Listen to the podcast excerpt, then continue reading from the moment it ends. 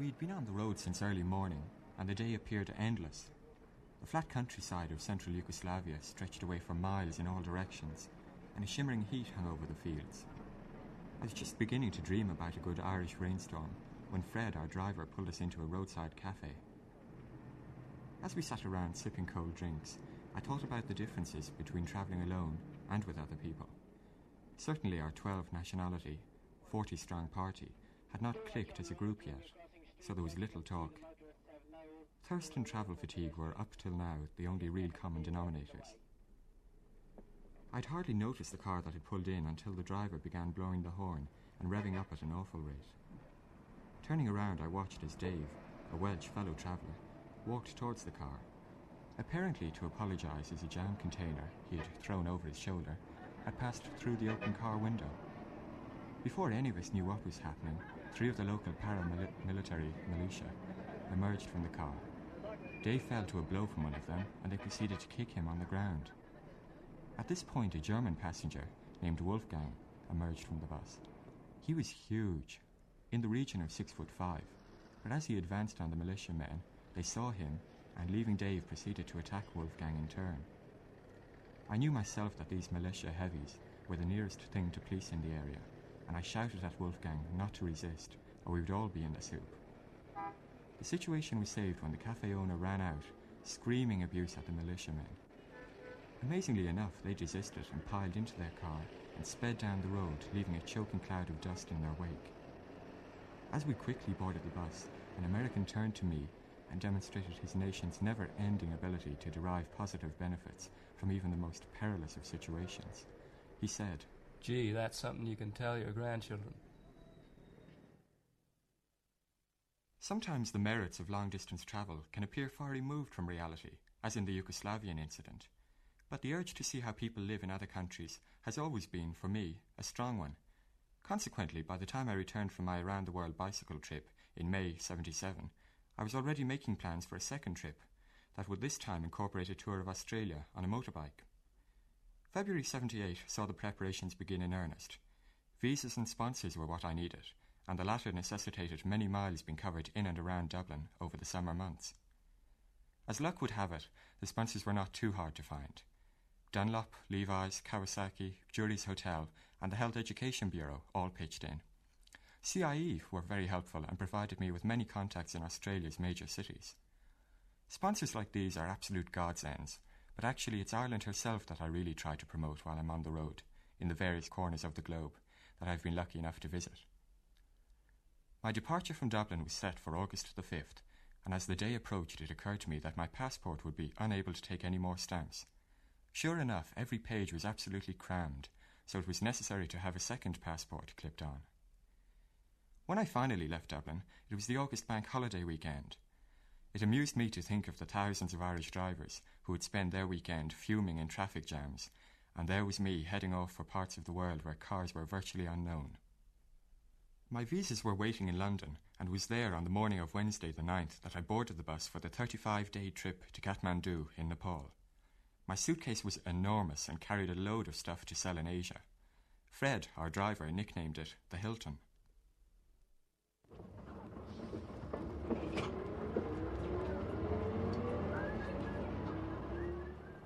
On the first day, we crossed from Dover to Calais, and driving into Belgium, spent the night in Ghent. Day two saw us rapidly covering the miles through Belgium, Holland, and into Germany. In Heidelberg, we met a coachload of Irish tourists. Our bus now began heading south along the Rhine Valley and in the general direction of the Austrian border. My fellow passengers were now beginning to talk with one another, and one or two small groups began to form. Margaret Zarolo, an American, led a 5 a.m. jogging party, which quickly became popular. Being a travel agent herself, she probably had a good idea of what five weeks' travel in a bus could do to the muscles of an average mortal. And there was Basil Lazinski, an Australian who began to give daily reports on his bowel movements, or his stools as he preferred to call them. Our driver and general guiding light, Fred, turned out to be quite a character. If you see something that you want to take a photo of, just tell me and we will stop when we see it again. With Austria left in our fume filled wake, we arrived at the Yugoslav border on August the 12th.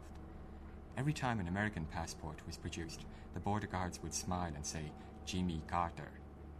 I reckon some of the responses they got to this outstanding display of knowledge are unrepeatable. We spent that night in a pretty terrible youth hostel in Zagreb. Setting out at 7 the next morning, we drove south to Skopje, stopping on the way at the cafe where we had our ill fated encounter with the militiamen. As the last clouds of dust from their car settled in the distance, I sincerely hoped that the journey ahead would provide better stories with which to enthrall my future grandchildren. Skopje was where we picked up our last passenger, Niels Lauston Thompson, a Dane. South of Skopje, the road to the Greek border runs along some of the sheerest drops in Europe. Two years previously, I had cycled along these same treacherous roads, and even now I could clearly remember many of the twists, turns, and landmarks.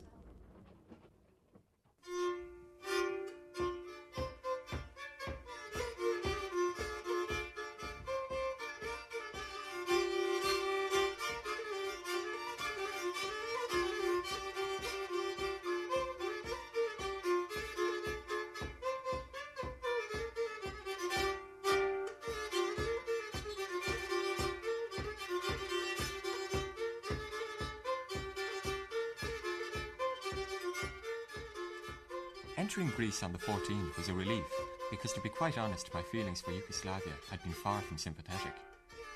Pushing on through Greece, we stopped in Thessalonica and Kavala on the coast, after which the route followed was the trail of Alexander the Great. Late in the morning of the 15th, we crossed into Turkey, and by early afternoon we pulled to a halt in Istanbul, the gateway to Asia.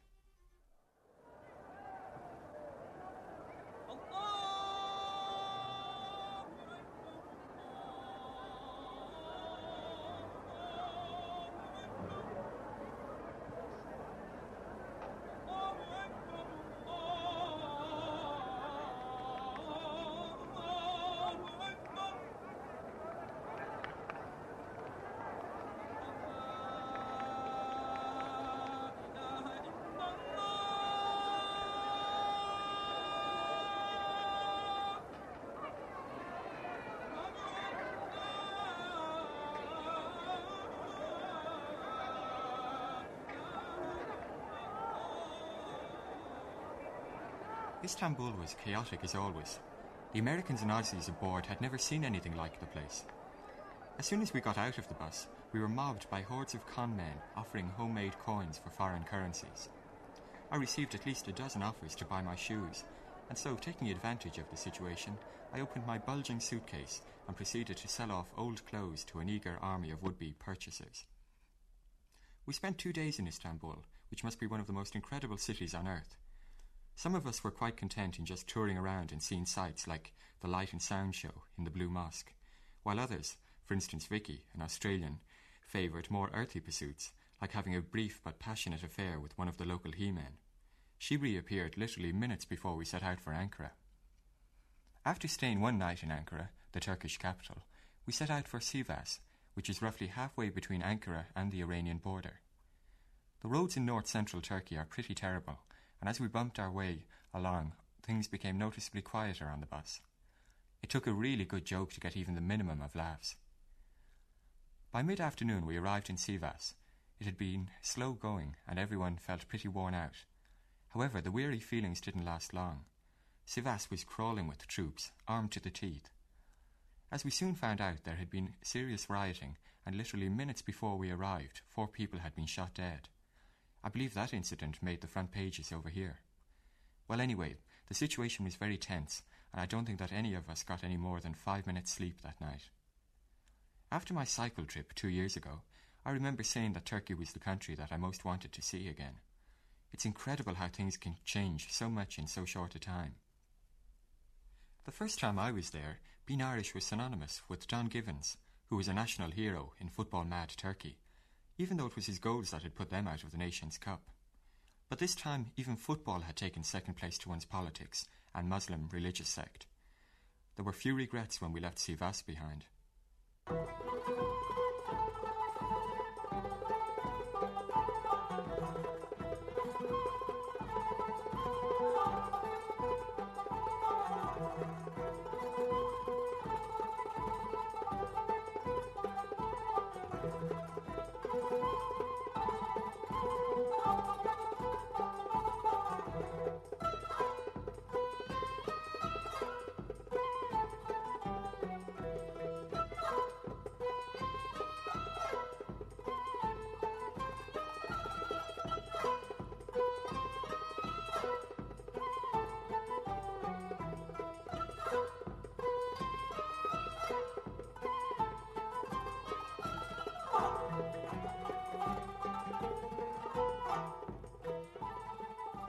Erzurum was our last overnight stop in Turkey, and it was here that I experienced two hours of literal panic. I'd lost my passport. After frantic searching in the hotel, it finally turned up in the bus. I felt I aged about 10 years in the time that I was looking for it. Many assorted prayers went skyward during and after that incident. Back on the road, and it was a familiar story again. Everybody was snoozing, or at least trying to, as the bus rattled over terrain that could almost be described as lunar. Mount Ararat was just looming over the horizon when my dreams were suddenly shattered by a shower of flying glass. Someone close to the road had thrown a stone at us and shattered a rear window.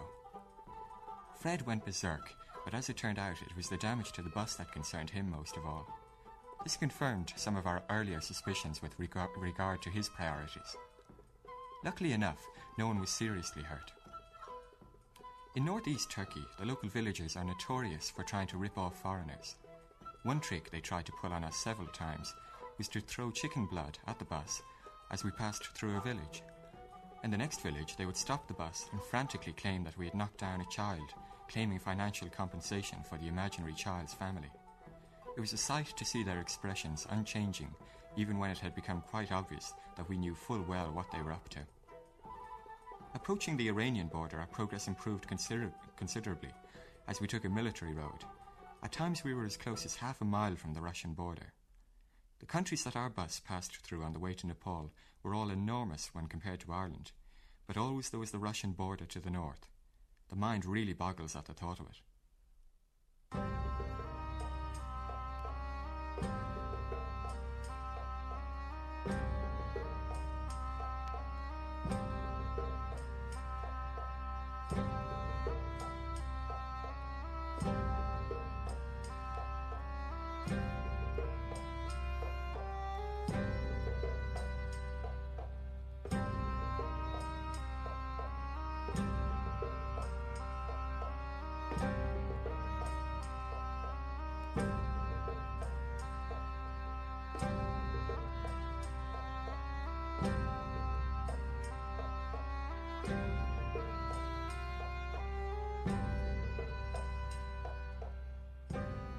The 21st of August, we reached the border between Turkey and Iran. It has been known to take up to 10 days to cross into Iran, but as luck would have it, one of the border guards took a fancy to the ever ready Vicky. The crossing took us only three hours. The same border guard turned up in Tabriz that night and was somewhat annoyed by her sudden loss of interest. Out of the frying pan and into the fire would be the best way to describe leaving Turkey and entering Iran. Although Iran hadn't quite exploded onto the world scene when I was there, but you could certainly feel the bad vibes in the air already. Once again, I was able to compare the atmosphere with my visit two years before. The first physical indication of change was when I tried to sell some gear from the Hilton in a Tabriz street. The police came charging in to disperse the crowd gathered around me. They thought it was a political gathering. Ramadan, the 30 day Muslim annual holy period, was on at that time in Tabriz. Nothing much happened during the day, as just about everyone was fasting and praying. But that night there was a riot. It began on the stroke of midnight and lasted until dawn. We spent the night under our beds as outside there were the continuous and unmistakable sounds of anarchy shooting, breaking glass, shouts, screams, and the never ending police and ambulance sirens. The next morning we went out to see how everything looked. Tabriz was in one hell of a mess, but everybody had gone back to fasting and praying. We didn't stay another night. There was another aspect of this tour that was really becoming quite apparent, and that was the fact that I'd always seemed to be glad to see the last of so many places. The tour company brochure had not mentioned anything like riots and revolutions. There were, of course, many lighter moments, as when one of the girls, Sue, pulled back a window curtain on the bus and revealing the never ending desert landscape commented, Would you believe it, but it's that same old movie again. Do watch on roads when you're crossing streets. As you can see, the motorists have no thought at all for pedestrians. They just happen to be there in the way.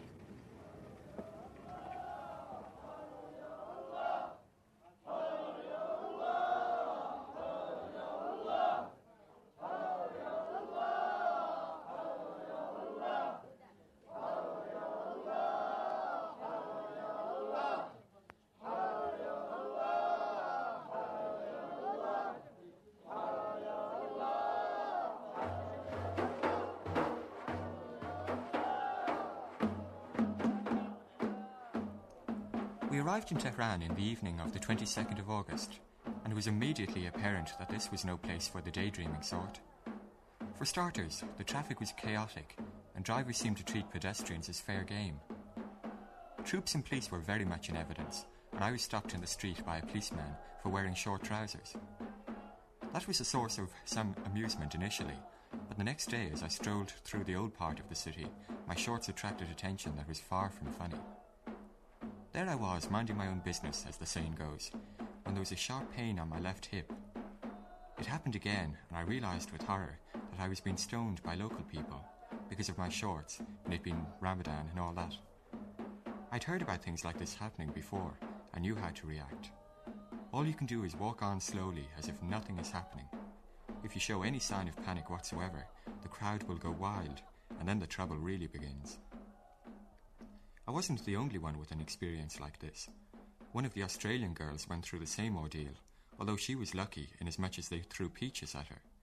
The joke afterwards was that she was impeached, which just goes to show how low our level of humour had dropped. Counting my numerous bruises as we drove out of Tehran, I wondered if things could get any worse in this troubled country. No comment necessary there.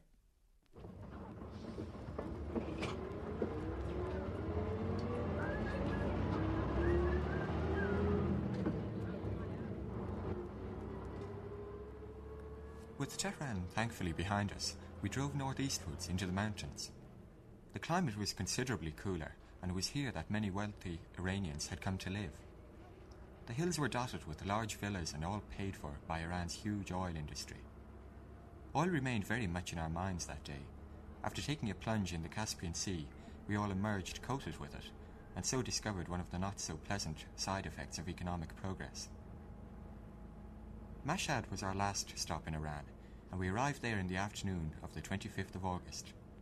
It was a case of no room at the inn, as the town was packed for a religious festival, and so we bedded down in what turned out to be a very good campsite.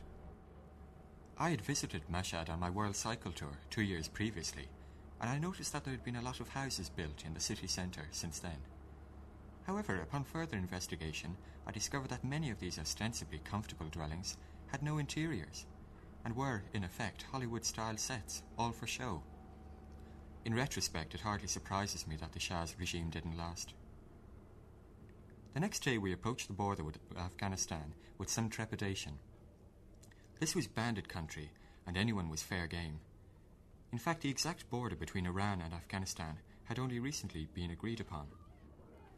Many people had been killed in border disputes, and taking full advantage of the confusion, the gangs of bandits had been operating freely in a kind of no man's land. Even now, the border guards had to be changed every two weeks because they were so open to bribes. Nobody can travel through Iran without being affected in some way by the terrible extremes prevailing there. It is a country torn between East and West, the old and the new. A country where you can be stoned in the streets for wearing short trousers, or arrested for taking photos of petrol stations, which are considered strategic installations in a defence network that, at least until the fall of the Shah, was one of the most formidable in the world.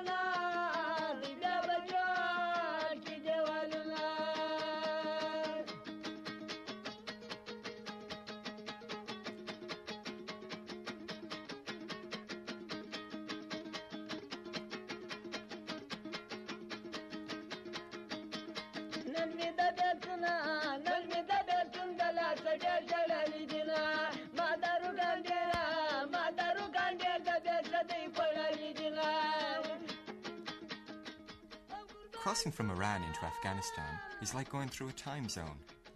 We spent our first night in Herat, where there had been several traditional weddings that day. The singing that went on until dawn sounded like a group of demented alley cats, and needless to say, none of us got a wink of sleep. The next day, while travelling through the desert areas of Afghanistan, I was startled out of my semi sleep when our bus pulled up to a sudden halt. There on the road in front of us was another bus from the same company on its way back to London. Aboard it were the driver and a courier named Graham, who came over to us for the remainder of the journey. Although looking back on it now, I think he wasted his time. He had been sick for about two weeks before he joined our tour, and it seemed a pity that he ever did bother joining us, because Fred kept on doing the uh, courier work. A meeting like that is always strange and somewhat unexpected when you're literally in the middle of nowhere. Kandahar was our next stop, and we arrived in this old town on the 27th. Leaving the bus, we split into small groups and toured the market quarter. Sue, the teacher from England, and myself were ushered into a tree room by a very eager local man. I was sure that he was some sort of shady dealer and was ready to refuse any black market goods that he may try to pass on to us. As it happened, he was more interested in buying than selling, and the object of his desires turned out to be none other than the luckless Sue. He offered me quite a tidy sum if I would sell Sue to him as a prospective wife. Now you know what I mean when I compare a trip into Afghanistan as a journey back into time. Sue was to be the target of attention yet again, but this time in a very different way. Some kids hit her on the head with a watermelon. Yet again, as in Tehran, the only thing to do was to turn the other cheek. It just isn't advisable to get the locals all worked up in this part of the world. Afghanistan was in turmoil while we were there. At this stage, we had come to expect little less, although that does nothing to calm already overworked nervous systems. The road from Kandahar to Kabul, the capital, was full of military traffic, and in particular Russian made tanks. Apparently, the new Marxist rulers of Afghanistan were expecting trouble after Ramadan, and judging by what we saw along the road, they were taking no chances. Needless to say, our cameras remained discreetly out of sight. When on a bus tour like this one, you must remember that it's stupid to get in any way involved in the internal affairs of the country that you happen to be passing through. It has to be like going to the movies here today, gone tomorrow. Approaching Kabul, we had to pull up at a roadblock. Because of the coup, the very lowest soldiers had been promoted, and it looked to us as if they couldn't use their new Russian rifles. That was of some comfort to us. They certainly were unable to read and looked at most of our passports upside down while spitting all over the place. We just smiled politely. On our first night in Kabul, 32 out of our 40 strong party came down with food poisoning, and that put a dampener on everything. Most of the next day was spent recuperating. That evening saw us all rushing to the hotel balconies at the sound of rioting in the street outside. There were hundreds of people rushing around, and the army attacked any unfortunate they could lay their hands on. It certainly looked like a politically motivated demonstration, if the ugly scenes before our eyes were anything to go by. And we cracked up all the more when we were informed that such scenes were quite normal when this particular local movie star was in town. Sometimes I wonder how sleep was ever possible on that 35 day coach journey. At exactly 5 a.m. on the morning after the movie star riot, we were jolted from our slumbers by the unmistakable sound of bands playing and thousands of marching feet. Sure enough, our sleep sodden eyes were greeted by the sight of a huge red bannered pro government march through the streets of Kabul. Rank after rank of schoolchildren in red uniforms trooped past the hotel, bearing witness to the fact that post revolutionary Afghanistan was no place for slackers or those who were inclined to lie in after the crack of dawn.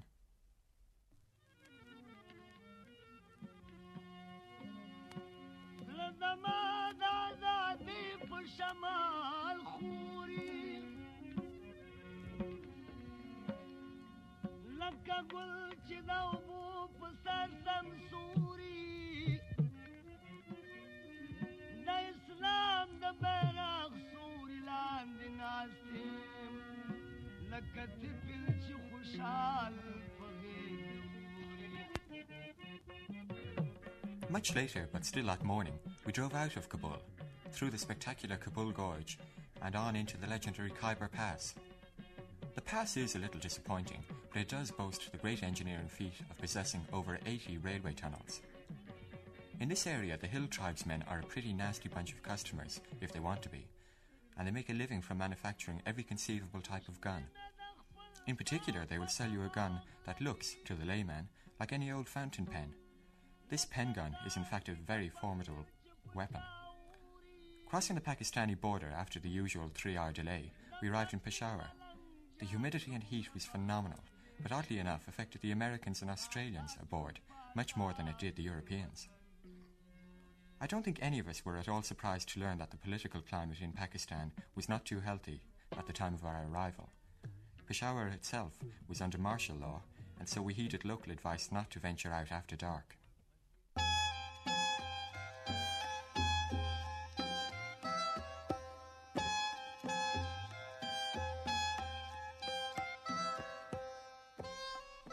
Peshawar onto Lahore, where we spent two welcome days of genuine relaxation. It was here that I managed to sell the last of the gear I had brought along for that purpose in the market. The money that I had collected along the way from selling everything from woolen socks, guaranteed Irish of course, to an electric hairdryer was to compose a major part of my airfares from Kathmandu to Perth, Western Australia. Our entry into India was certainly the smoothest so far. It was slow but relaxed, and everything was handled with perfect decorum by an official sitting behind a small table, sipping tea. Amritsar was our first stop, and it wasn't long before we relished the unique atmosphere of India. A tour of the great Golden Temple. This is the centre of the Sikh religion, and was spectacular viewing to say the least. In stark contrast was the farm owned by our hotel manager. He was polite but insistent, and we had to undergo a long lecture on the ups and downs of rice growing. One cause for considerable celebration was the availability of beer once again, now that we had left the Muslim countries behind. If there is one thing that will always remind me of India, and that is the way the authorities continually tried to create new forms of employment. In Amritsar, I saw how many people were involved in collecting mud for making bricks, and many more in making them. The finished product was then passed on to another group of workers who proceeded to smash the bricks to pieces. The fragments were now used in road construction. A local road lane scheme would in its turn employ hundreds of people, women included, without a machine of any description in sight. Still, everyone was happy. Leaving Amritsar, we made tracks for the Indian capital of New Delhi. At this stage, we had just a vague picture of the weather situation ahead, and in particular the whereabouts of the seasonal monsoon rains. Little did we know that we would soon witness the beginnings of the worst floods in India's recent history. Our first hint of trouble came when the bus was stopped by the local police and diverted off the main road, which apparently was under water a couple of miles further on. This, in fact, turned out lucky for us, as we drove through parts of the country well away from the normal tourist trails. I'll never forget the reactions of the villagers as our brightly coloured modern coach rushed along the narrow winding roads. The fact that it was full of white people attracted particular attention, especially among the younger children who would chase after the bus from one end of the village to the next. I felt not unlike a visitor from a distant planet. We eventually arrived in New Delhi and booked into our hotel, hotel room, which was very modern by normal Indian standards. Everyone was exhausted, and we just commandeered every seat in sight. I was talking with one of the New Zealanders in our party, Brian Main, and he ordered a glass of milk. On receiving the milk and the bill, Brian threw a fit and called after the waiter. Holy cow, is the milk sacred here too? That crack wasn't appreciated by the management, but made the milk at about 50p a glass somewhat sweeter to taste. I always laugh when I think of how the floor boys in that hotel tried every trick in the book to get tips off us. The boy on our floor was particularly funny. The night before we left, he came round to everyone, saying that the next day was his day off and how we should tip him in advance, despite his pending absence. In fact, he did quite well, as his expression of supreme innocence was very winning. Large areas of the city were under water by now, as we discovered when we set out to visit the zoo. It too was flooded and closed, which was a pity, as it only cost the equivalent of a 2p admittance. Delhi is a tremendous city, but for a European it is very difficult to get a minute's peace. Sitting in a park on the second day there, I was continually besieged by ice cream and soft drink sellers, taxi men, and the inevitable snake charmers. I can remember getting up to walk away, only to be pursued all the way back to the hotel by a charmer, waving this obviously distressed and fangless creature in the air.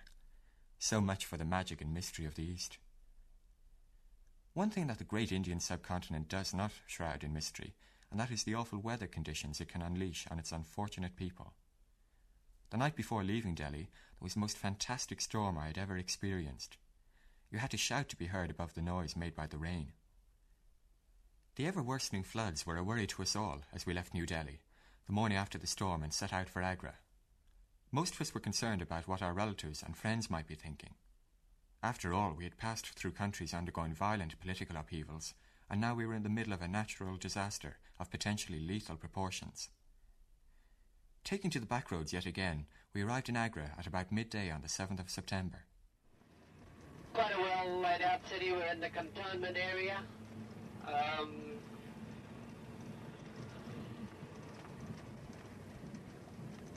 if you just watch as we go down here, um, we'll turn right, and down on your left is quite a good market area. Now, providing the flooding is kind to us, tomorrow we'll leave at uh, 4 o'clock.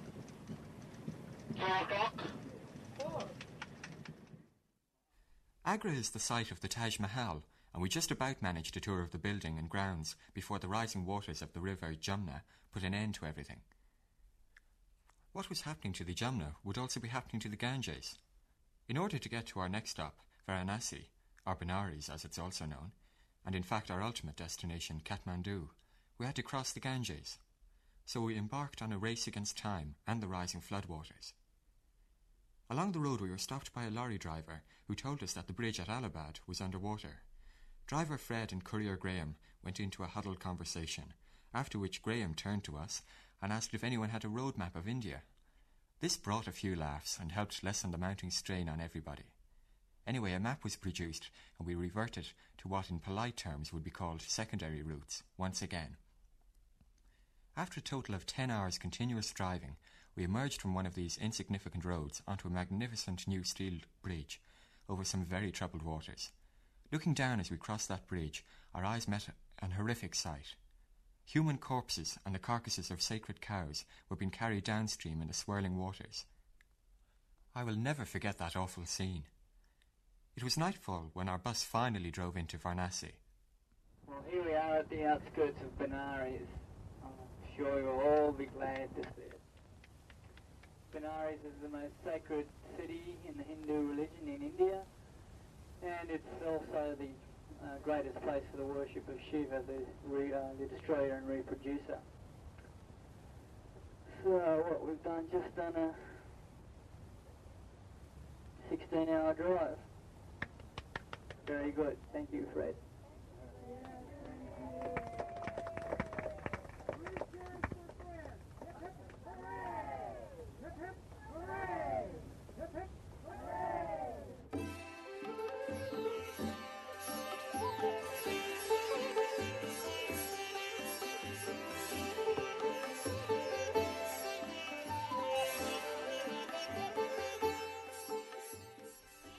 This ancient city is sacred to Hindus and is presided over by their god Siva, the destroyer, who, along with Brahma, the father, and Vishnu, the preserver, make up the universal soul, accounting for the creation, preservation, and destruction of the universe. The dominance of Siva at this time was not lost on even the most fervent Christians among us.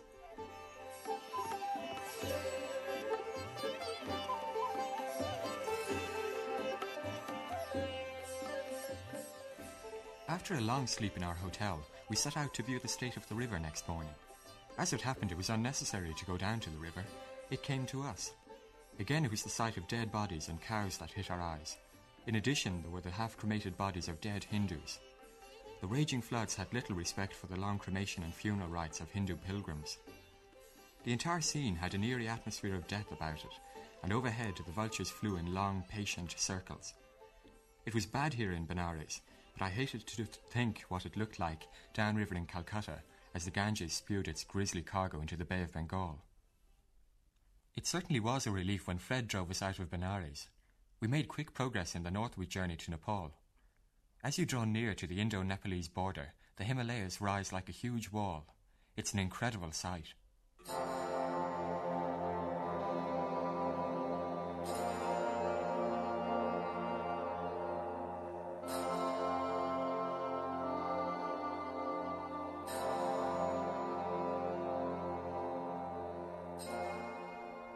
The border crossing was smooth, and one of the most beautiful countries on earth lay before us. The Nepalese people, too, are extremely friendly, though much thinner on the ground than their Indian neighbours.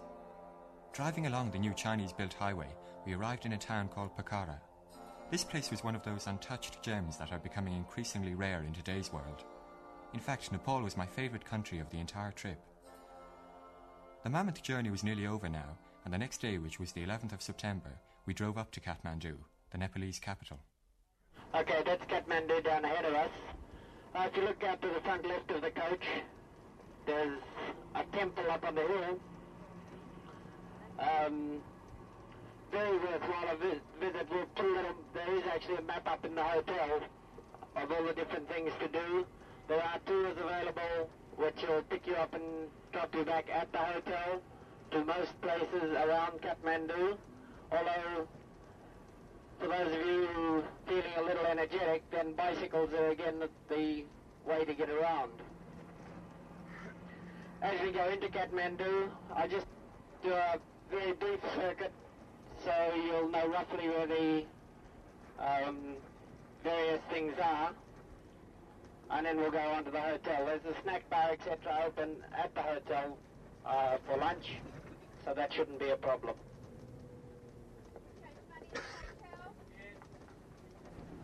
We'll put up a uh, list of recommended restaurants. There are lots of little eating places around Kathmandu.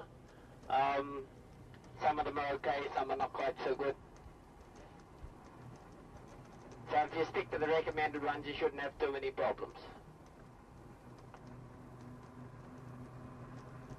These trolley bus lines, they go out to uh, Nagarkot or towards Nagarkot. You can take them out and then if you've got a couple of days, walk up into the foothills, stay up in a lodge overnight and then walk back and pick up the trolley bus again to come back to Kathmandu.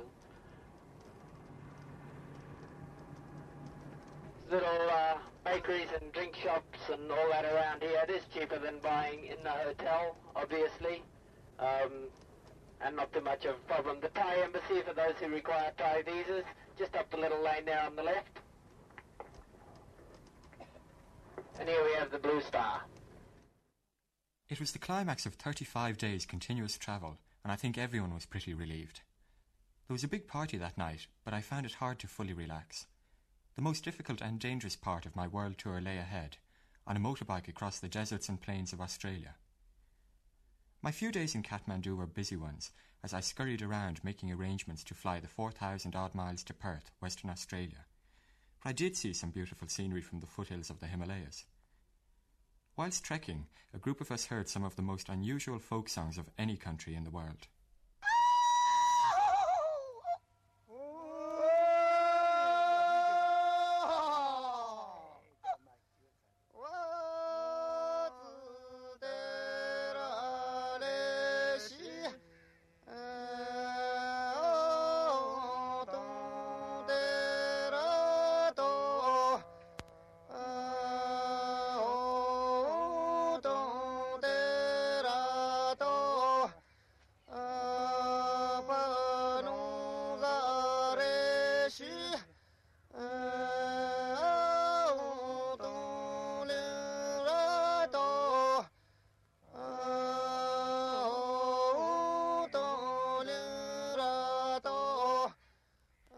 Finally, on the night of the 13th of September, I flew out of Kathmandu, Nepal, destination Bangkok, Thailand.